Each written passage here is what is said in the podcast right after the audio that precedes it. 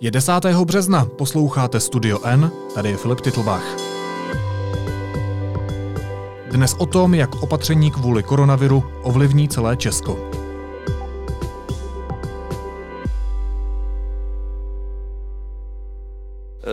My si myslíme, že ty opatření jsou skutečně nutná, protože zkrátka v Evropě ten koronavir vícero států nemá pod kontrolou.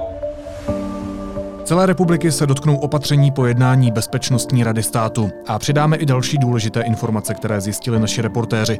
Ve studiu je teď Iva Bezděková, která se u nás v redakci věnuje zdravotnictví. Ivo, ahoj, vítej. Ahoj. Pojďme to vzít postupně. Co se mění po dnešním zasedání Bezpečnostní rady státu a pojďme začít u zákazu akcí.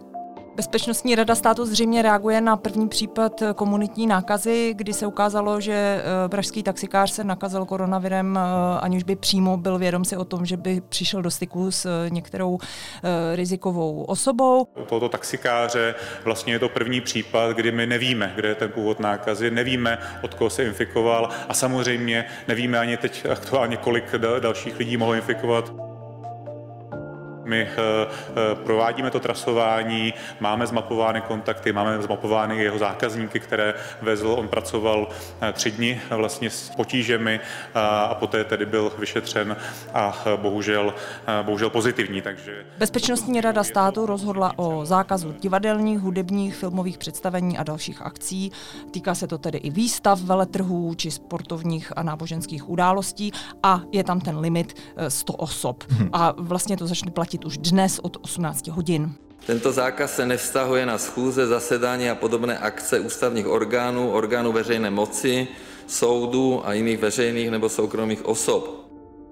Pak je tady další velká událost a to je uzavření škol. Kterých zařízení se to týká od kdy? Má se to týkat všech zařízení, základní, střední školy, vysoké školy, netýká se to zatím mateřských škol a týká se to vlastně také základních hudebních škol. A toto opatření má platit od zítřka. Ten hlavní důvod, proč jsme se tak rozhodli, samozřejmě na základě doporučení krajských hygieniků a náměstka ministra Primuly. Zajímalo by mě, co mají dělat rodiče, kteří musí do práce a děti nemůžou nechat doma, protože uh, jsou to třeba lékaři nebo zdravotníci, kteří musí do té práce, i když je epidemie.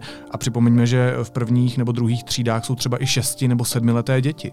Na tuto otázku vláda jednoznačnou odpověď nedala. Má každý rodič možnost si vzít takzvanou ošetřovačku, to hmm. znamená tak jako klasicky, pokud je dítě nemocné, tak dojde teda k lékaři nebo tam zavolá, vystaví mu určitý papír. To se týká dětí do deseti let. Pokud je dítě nad deset let, tak u toho se už ta ošetřovačka tedy netýká. Co by určitě rodiče neměli dělat, je, že by dali své děti, o které nebude postaráno, svým prarodičům, protože právě důchodci a seniori jsou nejrizikovější skupinou. To mimochodem ve Švýcarsku z tohoto důvodu neuzavřeli školy, protože se obávali, že toto přesně by mohlo nastat. Toto opatření začne platit od kdy? Od zítřka. Zítra od už zítřka. Děti nepůjdou do školy. Mm-hmm. Dokdy vlastně tahle opatření budou platit? Víme už nějaké datum, kdy to skončí, nebo nevíme? Ne. Vláda zatím řekla, že toto je opatření, které je e, zatím na dobu neurčitou. Nárůst pozitivních nálezů není dramatický, víceméně, ale jsme, jsme přesvědčeni, že to naše, naše rozhodnutí je správné. My budeme skutečně velice rádi, aby veřejnost pochopila to opatření a myslím si, že už tím, jak jsme v minulosti rozhodli o Itálii, o, o zákazu letů, o karanténě, že bylo to, bylo to správné rozhodnutí. O tom jsme přesvědčeni, jsou o tom přesvědčeni naši odborníci, Evropa zkrátka ten koronavir nezvládá. Jak je to s cestováním do zahraničí a třeba i s cestováním Čechů zpátky nebo cizinců sem do České republiky, jak to stát řeší? V tuto chvíli nebo dneškem se nic nemění. Znovu to zopakoval premiér i ministr zdravotnictví, že nemůže zakázat lidem volně cestovat přes hranice, takže všechna opatření, která dosavať platila, to znamená zákaz letů a tak dále, platí, nic nového tady nevzniká tím dneškem. Říká Iva Bezděková. Ivo, já ti zatím děkuju za aktuality a za chvíli se k tématu vrátíme. Následuje krátká reklamní pauza. Za patnáct sekund jsme zpátky. Don't stop me now. Don't stop me, 'cause I'm having a good time. S datově neomezenými tarify vás už nic nezastaví. T-Mobile.cz lomeno neomezeně. Teď jsou na řadě zprávy, které se netýkají koronaviru a které by vás dneska neměly minout.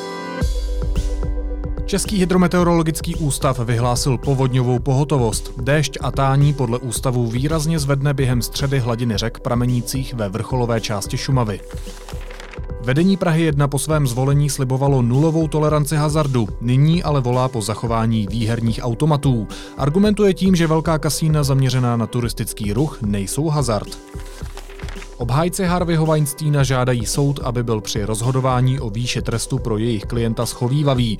Chtějí pětiletý trest, protože Weinstein je nemocný. Weinsteina uznal soud vinným ze sexuálního napadení a znásilnění. Hrozí mu až dvacet devět let vězení.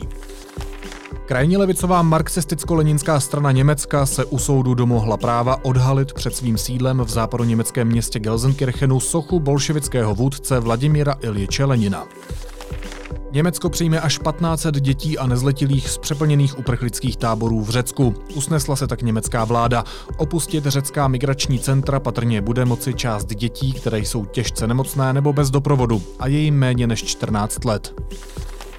A američtí vojáci začali s postupným odchodem z Afghánistánu v rámci dohody s Talibánem, uvedl nejmenovaný představitel U S A. Spojené státy nejprve do sto třicet pět dní sníží počet vojáků z třináct tisíc na osm tisíc šest set a do čtrnáct měsíců zemi vojensky zcela opustí. V Česku přibývá lidí, kteří si stěžují, že lékaři nebo hygienici odmítli testovat na koronavirus. A to přesto, že měli příznaky, vrátili se z Itálie a nebo se setkali s nemocnými, kteří v rizikových oblastech pobývali. Dosud laboratoře u nás provedly zhruba devět set třicet testů na koronavirus, to je číslo, které platí ke včerejšímu dni. V ostatních zemích, kde se tahle nákaza také rozšířila, se přitom testuje v přepočtu několikanásobně více. Ministerstvo zdravotnictví tvrdí, že vyšetření se provádí dostatek. Opět téma Ivy Bezděkové, která zůstává ve studiu. Ivo, ještě jednou ahoj. Ahoj. Zajímalo by mě, jak to tedy je. Testuje Česko dostatečně, anebo netestuje? Tak z těch čísel, které jsme porovnali, jak je to v ostatních zemích, tak Česko v tom nevypadá příliš dobře, protože třeba v Rakousku, které má tak zhruba stejně obyvatel hmm. jako my, tak ke včerejšímu dni otestovalo něco kolem čtyři tisíce lidí, Švýcarsko také zhruba tak. Jižní A to je mnohem Korea, menší. Ano, ano, Jižní Korea v přepočtu vlastně na počty obyvatel, tak tam jsou to opravdu několikanásobně větší případy.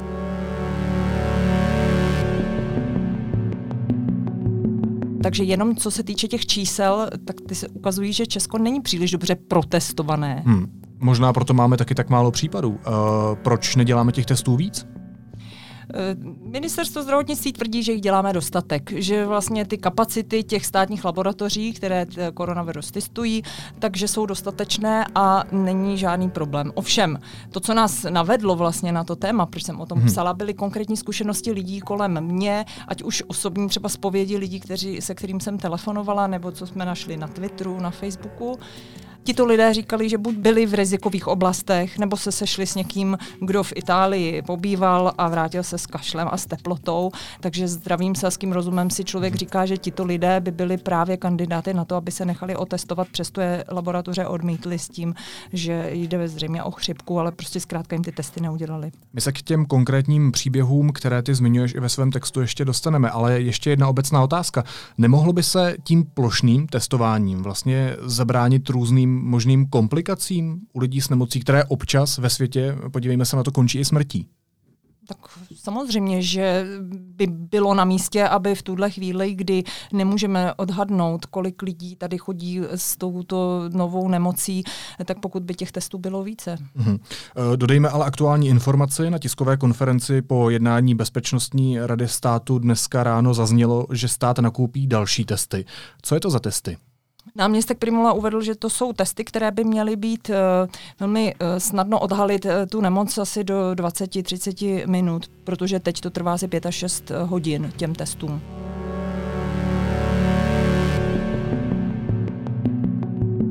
My jsme dnes jednoznačně rozhodli, že zakoupíme poměrně velký bolus testů, které jsou rychlé testy, tak jak se v posledních týdnech tyto testy vyvinuly a jsou k dispozici.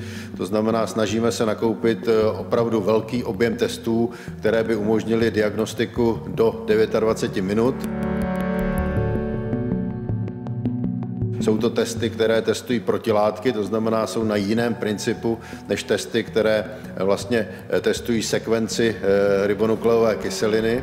A tyto testy v případě negativního výsledku neznamenají, že ten člověk je stoprocentně čistý, že nemá tento virus, protože ten se může projevit s nějakým odstupem, ale to, co je zcela zřejmé, pokud jsou pozitivní, tak víme zcela spolehlivě, že tam to onemocnění probíhá, protože oni vlastně reagují na změnu imunitního systému, který se setkal s daným virem a vytváří proti němu protilátky.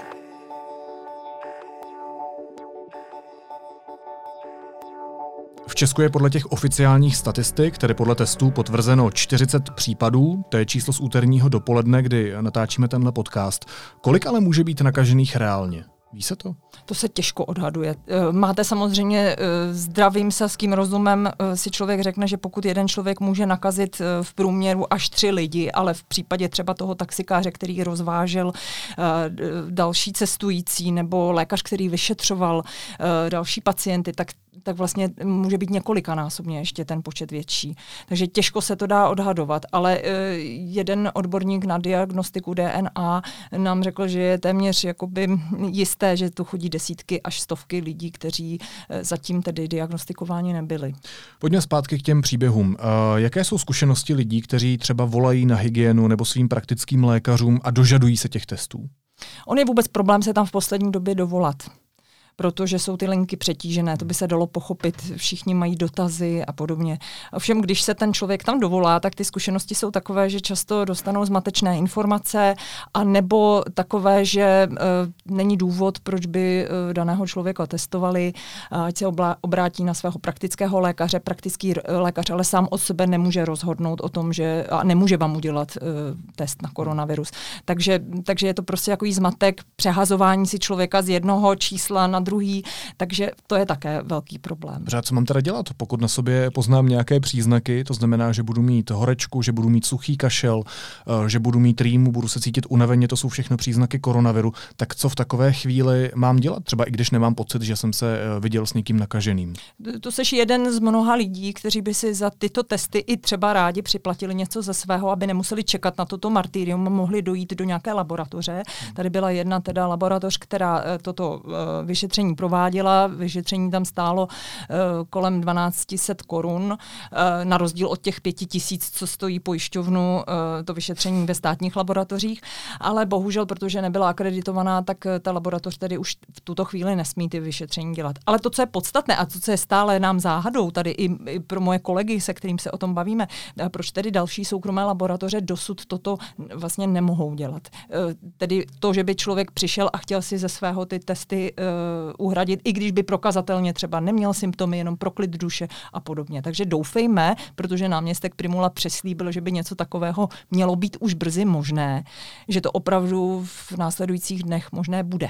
Otázkou je, jestli už to nemělo být dávno možné. A pokud to chápu správně, tak v současné době tady nejsou žádné soukromé laboratoře, které by nám ten test udělali? A to ne proto, že by toho nebyli schopni, nebo protože by nebyli ochotní, ale protože teď ještě ten mechanismus prostě vůbec není zavedený. Za jak dlouho se dneska člověk dozví výsledky testů, pakliže má to štěstí a někdo ho otestuje? Protože hlavní hygienička, zároveň náměstkyně ministra zdravotnictví Eva Gotvaldová, říkala v našem podcastu, že by to mělo být do druhého dne. Do dne, do dne a půl, podle toho právě, jak, se, jak dlouho trvá ta distribuce a kdy se stihne nasadit ten, ten přístroj. Že samozřejmě jsou tam nějaké cykly. Mají tedy stejné zkušenosti i lidé, se kterými jsem mluvila? Je to tak? My jsme konkrétně mluvili s jednou paní z Prahy, která byla v Trentínu, vrátila se odtud, nebylo jí dobře, říkala, že jí nebylo dobře tak, jako už dlouho ne, takže jí to bylo takové zvláštní. Testovat jí ze začátku vůbec nechtěli a když se těch testů teda potom domohla, protože Trentino se stalo rizikovou oblastí, ve čtvrtek, teď minulý čtvrtek, tedy přijela sanitka, udělala jí odběry, tak v pátek očekávala výsledky, ale žádné výsledky se na různých linkách volbách prostě nemohla těch výsledků dobrat. A pokud vím, tak ještě včera jsme s ním mluvili a oficiálně ještě stále jí nikdo ty výsledky nezdělil. Takže si říká, že zřejmě snad jsou negativní, protože jinak by už ji někdo snad kontaktoval. Tak Ivo, možná ještě poslední věc. I přesto, že se dějou tyhle velká opatření, není asi důvod být v panice, i když se tyhle zprávy na nás valí ze všech stran.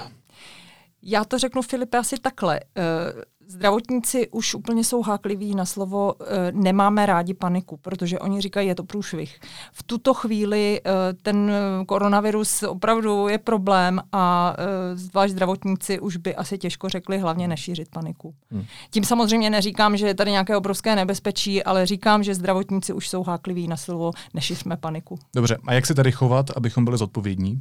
E- To je v tuhle chvíli problém. Asi je dobré respektovat to, co tedy uh, úřady říkají. Opravdu nechodit zbytečně na velké akce, uh, i na ty, které teda teď jsou povolené, nechodit zbytečně mezi lidi do restaurací a podobně, protože třeba právě v Itálii, a my víme, jaký Italoví, it, Italové jsou, uh, že jsou takový uvolnění, takže právě říkali, že možná to rozšíření viru právě v téhleté uh, zemi bylo dané také tím, že nerespektovali ty doporučení, které se jim dávaly. Takže minimálně opravdu respektujte to, co se neustále do kolečka říká, aby člověk si myl ruce, aby člověk zbytečně se nesetkával s lidmi, aby nechodil třeba momentálně ani ke svým uh, rodičům, pokud už jsou staří, protože tohle by právě mohl být problém. A jak říká Petr Koupský, posilujte i svoje duševní zdraví. Ve studiu byla redaktorka Iva Bezděková. Ivo, díky moc. Díky. A na závěr ještě jízlivá poznámka. Bezpečnostní rada státu se rozhodla, že kvůli koronaviru uzavře základní, střední a vysoké školy. Na jedno zařízení ale zapomněla. Vysoká škola života zůstává stále otevřena. Naslyšenou zítra.